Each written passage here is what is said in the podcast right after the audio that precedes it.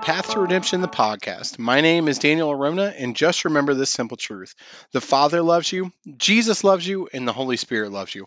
Look, I hope that you've had a great couple of weeks. I apologize for not having a newer podcast out. Uh, here lately, I had a very intense battle with COVID over the past week and a half, and that's a story for a different time. But all I'm going to say is by the grace of God that I'm I'm able to hear be here and still be able to to do these podcasts. So I just give God all glory and honor and praise for bringing myself my wife through it. And I thank Him tremendously that my son did not get it.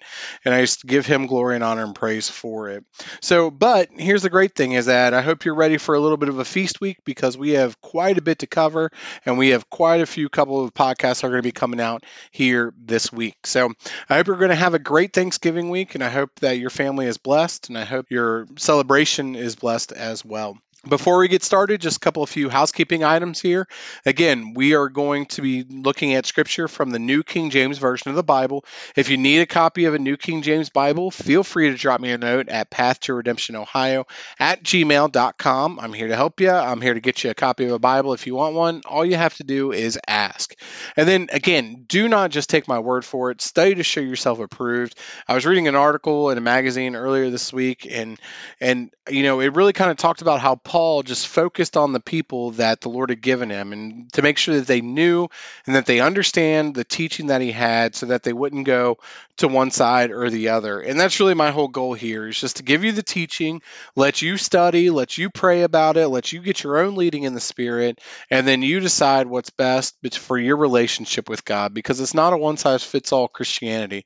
We have to work on our relationships and we have to understand what God has for us, even through the hardships. There's always purpose behind everything that he does. And the better that we can find that purpose and really have a good foundation laid for us, the better off that we will be. So again, study to show yourself approved unto God. But you know, if you do have any questions, you can always feel free to drop me a note at path to redemption ohio at gmail com. So again, last time we were so we just started season three and we kind of did an overview of the Trinity and who the Trinity is. This week we're going to focus on the Father and we're going to focus on the Father for the next several weeks.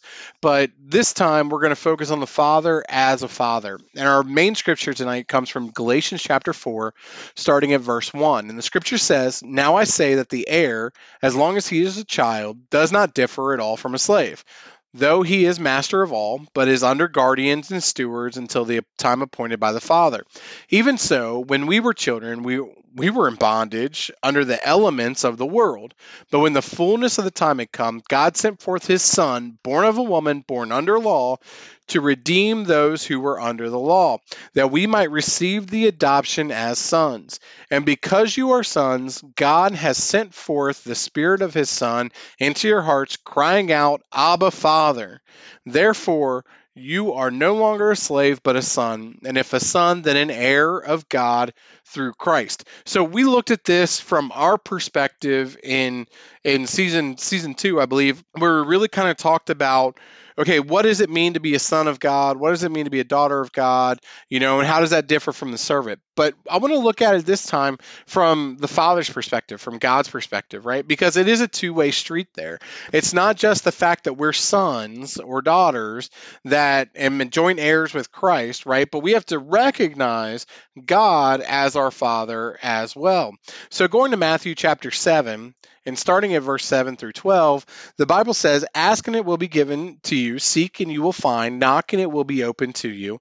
For everyone who asks receives, and he who seeks finds, and to him who knocks it will be open. Or what man is there among you, if his son asks for bread, will give him a stone, or if he asks for a fish, will he give him a serpent? If you then, being evil, know how to give good gifts to your children, how much more will your Father who is in heaven give good things to those that ask him?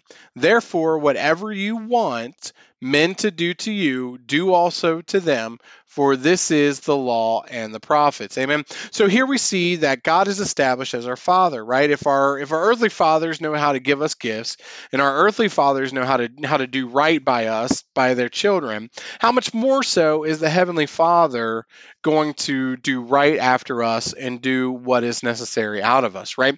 Now that means every aspect of being a father, okay? And we're going to look at look at three different aspects here. We're going to talk about the the necessity for a father to show love. We're We're going to show the necessity for the for the father to meet the needs and to provide for that child, and then we're going to also talk about the the need of a father to provide correction. So the first thing that God the Father shows us is His love. Okay, and we know that from a lot of different scripture, but I'm going to focus on two different ones here. The first one being in John 3, starting at verse 14, and it says, And as Moses lifted up the serpent in the wilderness, even so must the Son of Man be lifted up, that whoever believes in him should not perish but have eternal life. For God so loved the world that he gave his only begotten Son, that whoever believes in him should not perish but have everlasting life. For God did not send his Son into the world to condemn the world, but that the world through him might be saved. So here is that we see the love of the Father through Christ Jesus. Why? Because in John 3:16 it says for God so loved the world that he gave his only begotten son. So literally he gave his only begotten son to us even while we were yet sinners because the scripture says in the book of Romans even while we were yet sinners Christ died for us. Okay, so understanding all of that, the love of the Father is given in this tremendous act giving his son to us to die in our stead on that cross, to take the wrath that he had to pour out, to take all the things and the chastisement and all of that for us. Amen. So, understanding that the love then is demonstrated through Jesus Christ.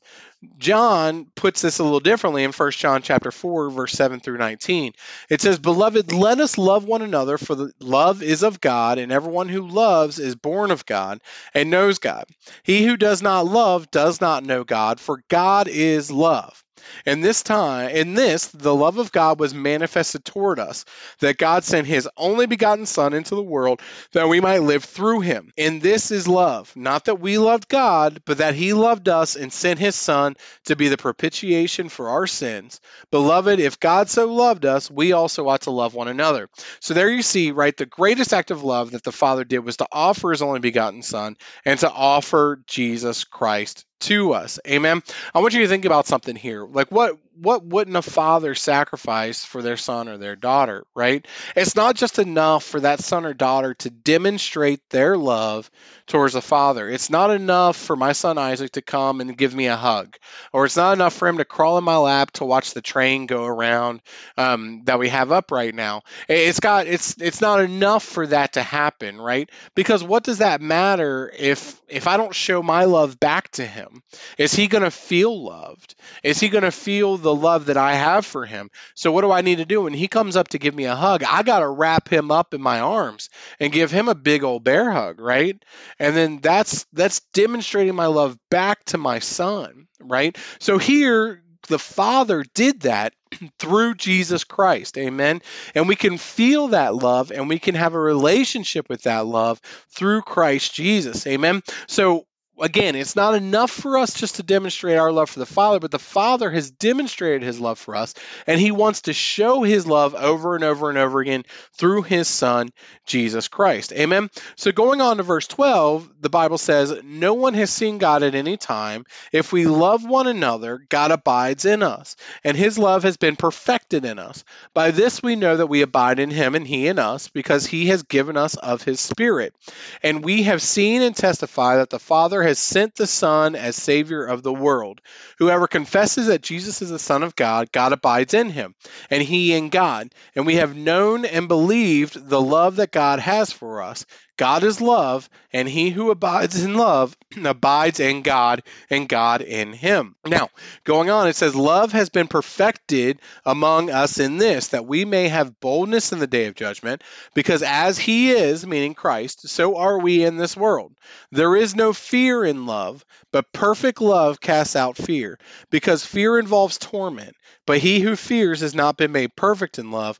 We love him because he first loved us. Amen. So it's imperative that we allow the Father to demonstrate his love for us, to show us his love for us through his Son, Jesus Christ. Amen. But he is going to show us that love, God's very fiber of his being is love, because if not, then he would have never sent Christ, and we would still live in a time of law and a time of the judgment and all of those things that that that we would never see eternal life through Christ Jesus and through the grace of God that He has been given to us through the love that He showed in Christ Jesus. Amen.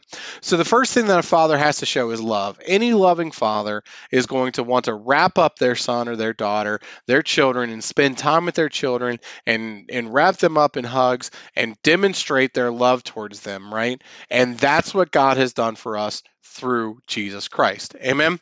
So the next thing that God does is he actually will meet our needs and provide for us as a father.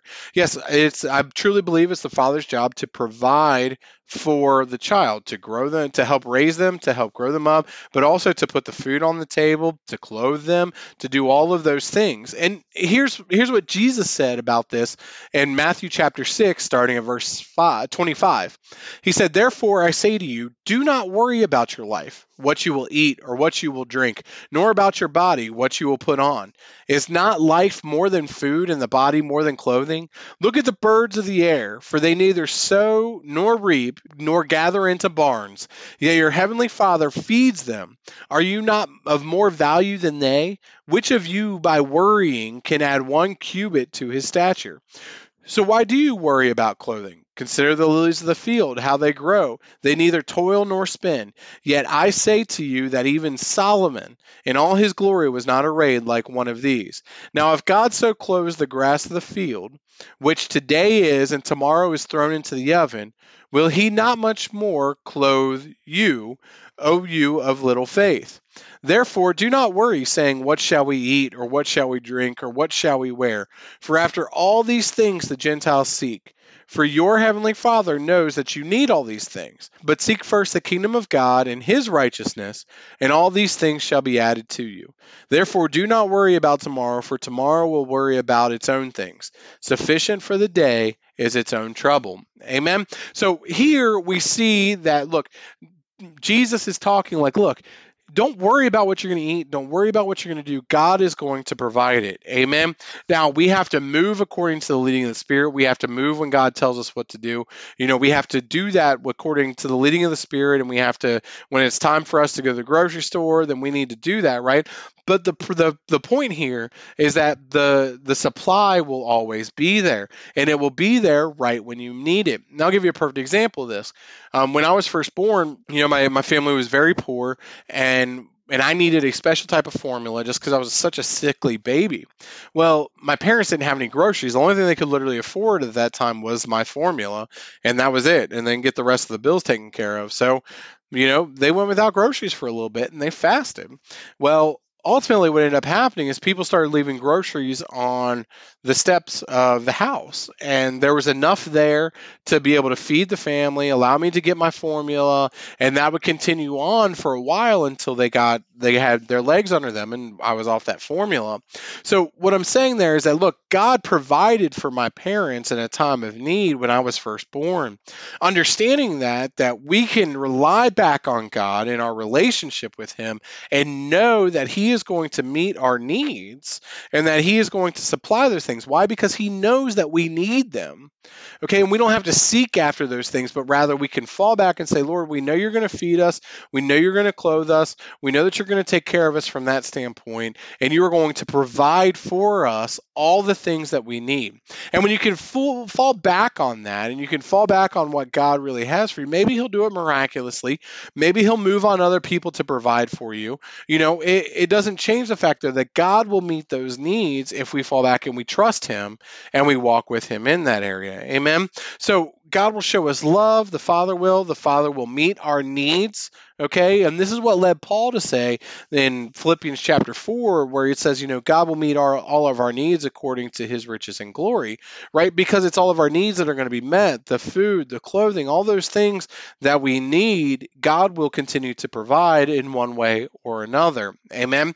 So understanding that then, we understand and we can see our Father as a father and we can see that he will provide for us like any good father will. Amen.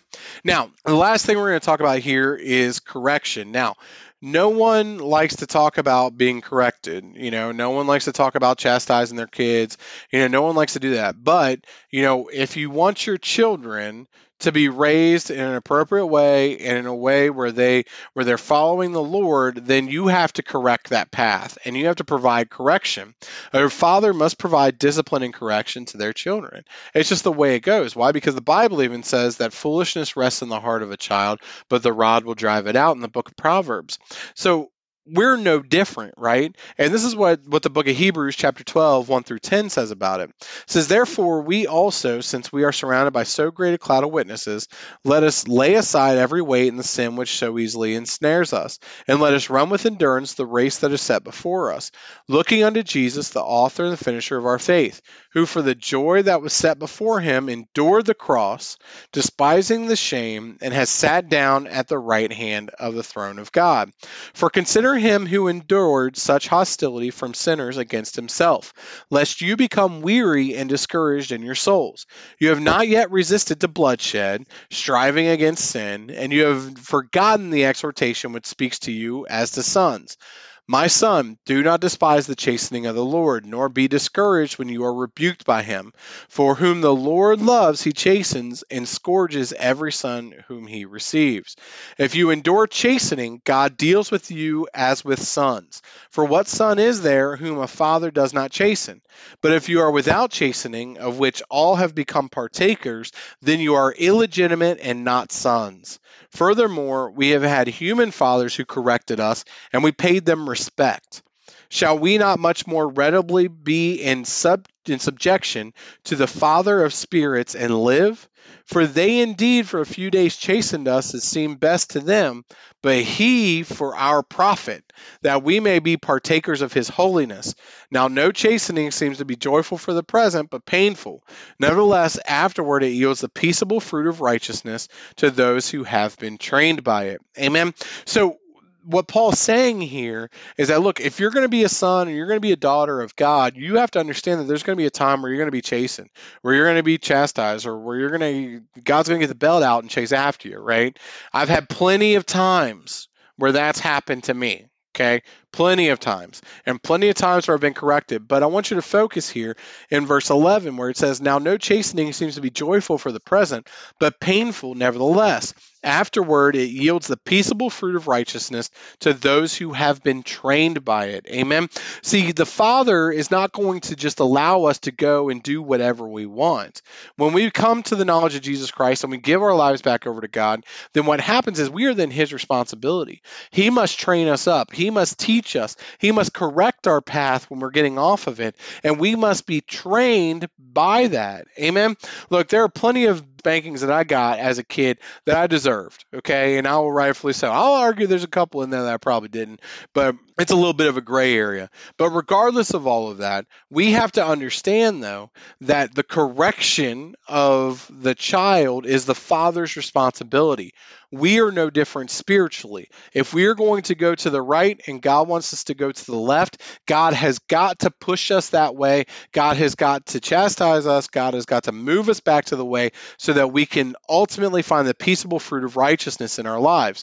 How else do you think that your flesh is going to die if not be chastened? Okay, now that's how God deals with us as sons and as daughters. And if He's not going to deal with us that way, then the then the Bible says very clearly here that we're illegitimate children, basically meaning that we're not part of His house okay? That we're not heirs with christ that we're not going to do those things. So so the father has that type of relationship with us. Now it doesn't mean he doesn't love us. It doesn't mean he's not going to meet our needs. It doesn't mean any of that stuff. It means exactly what it does that we are sons and daughters of god and that he must provide correction and steer our path and correct us when we are wrong Okay. And we have to accept that correction, learn from it, and move forward. Amen. Because if we don't learn from it and move forward, then we'll go right back around the mountain and stay in the same situation until we do. Okay. So remember in every hardship, and I talked about this at the beginning, in every hardship, there's a lesson and there is a purpose behind it because God is ultimately trying to teach us and groom us and, and get us ready for the work that He has in our lives. Amen. Now, look, we're going to talk about one more thing here and we're going to we're going to look back at this here and it talks about in in verse 7 it says if you endure chastening god deals with you as sons for what son is there whom a father does not chasten? But if you are without chastening of which all have become partakers then you are illegitimate and not sons. Furthermore we have had human fathers who corrected us and we paid them respect. Shall we not much more readily be in subjection to the father of spirits and live Amen. Now I want to put that talk about this here for a little bit, okay? Because there's there's this thought that we have to fear God and that and that you know we should fear God for our entire lives and I just frankly don't believe that. Now, Proverbs chapter 1 and verse 7 does say, The fear of the Lord is the beginning of knowledge, but fools despise wisdom and instruction. But I want to focus here is that the fear of the Lord is the beginning of knowledge. When I was a little kid, okay, and I did something bad, my dad would spank me. Okay, it's just what happened. All right. So understanding that, right, I had a fear of my father. Now, it didn't mean I didn't crawl up in his lap. Didn't mean I didn't fall asleep on his chest when we were laying on the couch together. Didn't mean any of that, right? It just meant that when I did something wrong, I feared my father, right? Because I feared the repercussions of what was coming. Okay.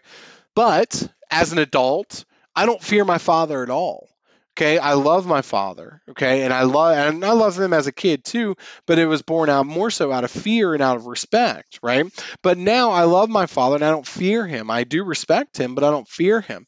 So as we develop and as we grow from being a baby into a child, into a teenager, into a young adult, into a full-blown mature adult in Christ Jesus, we have to understand that our fear of the Lord needs to change and be pushed over to where we only see the love of God, right? That fear of the Lord is the beginning of wisdom. It is the starting point. But as your relationship grows, then you can actually have that fear completely pushed out, right? Because don't forget what the Bible says in 1 John chapter 4. It says, Love has been perfected among us in this, that we may have boldness in the day of judgment, because as he is, so are we in this world. There is no fear in love, but perfect love casts out fear, because fear involves torment torment. But he who fears has not been made perfect in love. We love him because he first loved us. Now, the Apostle John knew the scripture just as much as I do and just as much as you do, if not even more. He knew what it said in the Proverbs, yet he said that perfect love casts out all fear. Because, yes, the beginning of knowledge is in the fear of the Lord, but that's you should never stay in that spot. You must develop and grow to truly see and understand that you have a loving Father who loves you, who will meet your needs, and who will chastise you and provide the correction that that you need so that you can live the fullness and the best life that he has for you. Amen. And you have to understand that he is that that has begun a good work in you is also able to perform it. There is nothing more important to the Father than his children fulfilling the purpose to which he's called them. Okay. And everything that happens in your life is going to push towards that purpose. Amen. It's going to be humbling. It's going to be great at times. And then at other times it's going to be, it's going to be tough. But you have to understand that everything has a purpose pushing for you to fulfill the purpose that he has in your life. Amen. So look, our Father loves us. We need to allow Him to love us back through His Son, Jesus Christ. He will meet our needs because He is our Father, and that's what His responsibility is. And He will provide correction for us when we need it. And we should only fear him in the beginning until we get that established relationship. And then at that point, your fear then changes to recognizing the love and that even when he pushes you one way or another, you know it's because he loves you and you know it's because of what he wants to accomplish in your life. Amen. Look, I hope this helps as an intro into who the Father is and who he really is in our lives and basically how he he kind of goes about in our lives and the impact that he has on us on an everyday basis. Next week, we're going to talk, or the next podcast, I should say, we're going to talk about um, the character of the Father and how do we see that defined um, in Scripture. This week's song of the week comes from the 1999 album of Sonic Flood. Uh, it is their self titled album, Sonic Flood, and the song is I Could Sing of Your Love Forever. Uh, great song. It's a Delirious cover here, um, so there's a couple different versions of it. Really like this version um, a, a lot. Um, but again, I could sing of your love forever. Uh, the 1999 album by Sonic Flood, their self-titled album. Um, check it out. Really, really good song. Really, really good tune. I hope you enjoy. Just a quick update on how the website is coming. Since I was out and down with COVID, it's uh, on a little bit of a delay.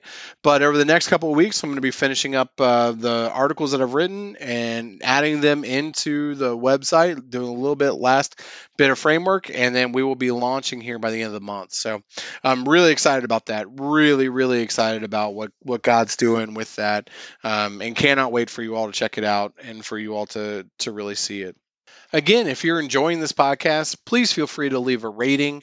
Uh, you know, it really does help people find the podcast more easily.